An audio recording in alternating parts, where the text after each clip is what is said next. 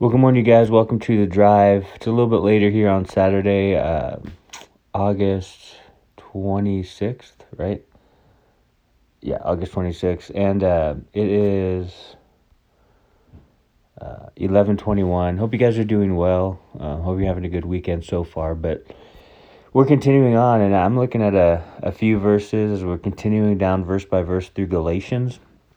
Paul had just basically um, called Peter out for separating himself with the Gentiles, and Barnabas was kind of, and the other followers were kind of um, influenced by him, and so Paul's saying that's right. And so he says in Galatians 2 14 to 16, Apostle Paul writes, But when I saw that they were not straightforward about the truth of the gospel, I said to Peter before them all, so he said this in front of everyone. If you, being a Jew, live in the manner of Gentiles and not as the Jews, why do you compel Gentiles to live as Jews? We who are Jews by nature and not sinners of the Gentiles, knowing that a man is not justified by the works of the law, but by faith in Jesus Christ. Even we have believed in Christ Jesus, that we might be justified by faith in Christ, and not by the works of the law, for by the works of the law no flesh shall be justified. So all that to say is Paul is like, why you don't have to these people don't have to try to be another like nationality, another people group. They can be who God created them to be, but saved and justified by grace through faith rather than by law. And you think about that. Remember, of course, Galatians. It's it's really uh, to the churches about the Judaism and the legalists and the false teachers who were kind of spreading a false gospel. And so, you know, Paul's like, eh, you know, you're not straightforward about the truth of the gospel. You're not being straightforward about it. I love that because he's like, just be straightforward. just don't dilute it. Don't water it down. Don't add things to it. Don't take away from it, from it, right? Just give the gospel. And so he, he talks about being justified. And, and a way to remember what justified means is just as if you've never sinned. So God looks at you through Christ. In other words, Christ is in your heart, right? And so he looks at you through Christ who is perfect. And so he looks at us just as if we haven't sinned, right? Because Christ paid the price, paid the debt that we couldn't pay so we can be forgiven. So we're justified, made right with the Lord, not through the law. Right? Under the old covenant, it was very much obey and it will be well with you.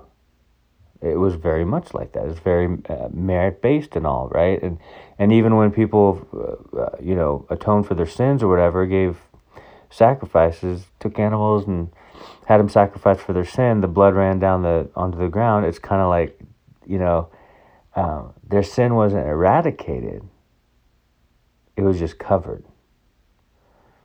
But in the New Testament, our sin was eradicated, erased, washed away by the blood of Christ. And so we're justified not through the law. It's not work we did. We can't do that work. Jesus did the work.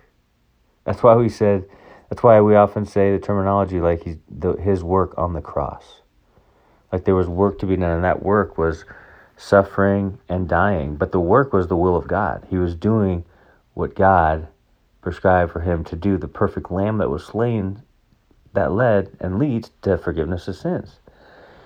And so that's how we're justified, right? And, Paul, you know, Paul's telling Peter and these guys, listen, just give it straight. Give it to them straight, straightforward. Don't beat around the bush. Don't try to skirt the issue. Don't try to tell people you have to be someone else in order to be, you know, right with God, to be justified. You don't have to be someone else. You have to be who God created you to be. But he loves you so much that he doesn't want you to remain the same because he wants to see that spiritual growth, that faith to flourish.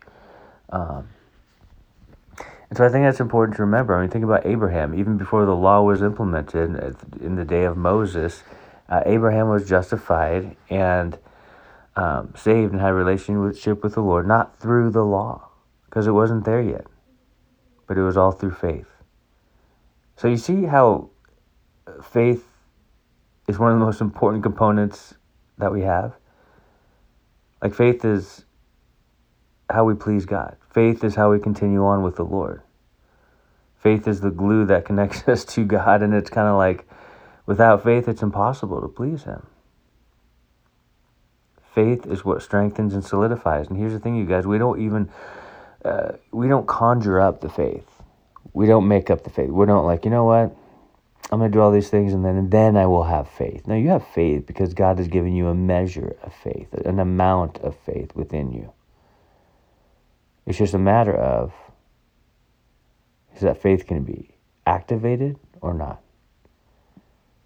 Are you going to live out that faith and see it move forward or just remain idle and that faith will remain dormant? Like I don't know, I, I don't know about you. I just I want active faith. I want faith that that permeates my every part of my life, so that people will see it and hear it. And I, I'm not. I don't want to be ashamed of it. I'm not ashamed. There's no reason to be. We should boast in Him because of the faith that we have, because of the grace that He gives, because of the fact that we are forgiven, because Jesus did the work on the cross. It's be straightforward. it's okay to be straightforward when it comes, especially when it comes to the truth. Be straightforward. Be bold, be courageous, don't back down, but be straightforward. And so Paul makes it really clear. He's like, you know, by Christ we might be justified by faith in Christ, not by the works of the law. The law, remember, it's a it's a schoolmaster, it's a tutor it's a mirror. It helps us to see that we need Jesus. We need the Lord desperately. And it's not a bad thing to be desperate for the Lord. We should be desperate for the Lord because we do, in fact, need Him to make any eternal impact, to do anything significant for the kingdom of God. All glory to Him. We need Him to do that. It's not by the law, by grace. He's done the work. How amazing is that? We get to live in victory. We don't fight for victory. We already have victory. We fight from victory. It's a beautiful thing. Hey, God bless you guys. I hope you have an amazing Saturday, and we'll talk to you tomorrow.